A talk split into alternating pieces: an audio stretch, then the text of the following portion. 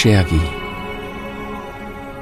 Hot and dry, a continental easterly wind named the Chergui evokes a most irresistible fragrance by Serge Lutens. Like an operatic overture with its persistent gusts, it lifts plants, insects, and twigs in its inescapable ascent.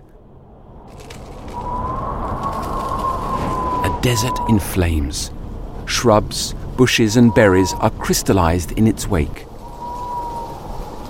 Their life force, their ultimate ransom. At the heart of this ample fragrance, saps, resins, and juices are found. A candied and ambery aroma orchestrated by the alchemist that is Chergui. Hailed by the most demanding critics as a Serge Lutens masterpiece, it remains a whispered secret, passed on from initiate to initiate.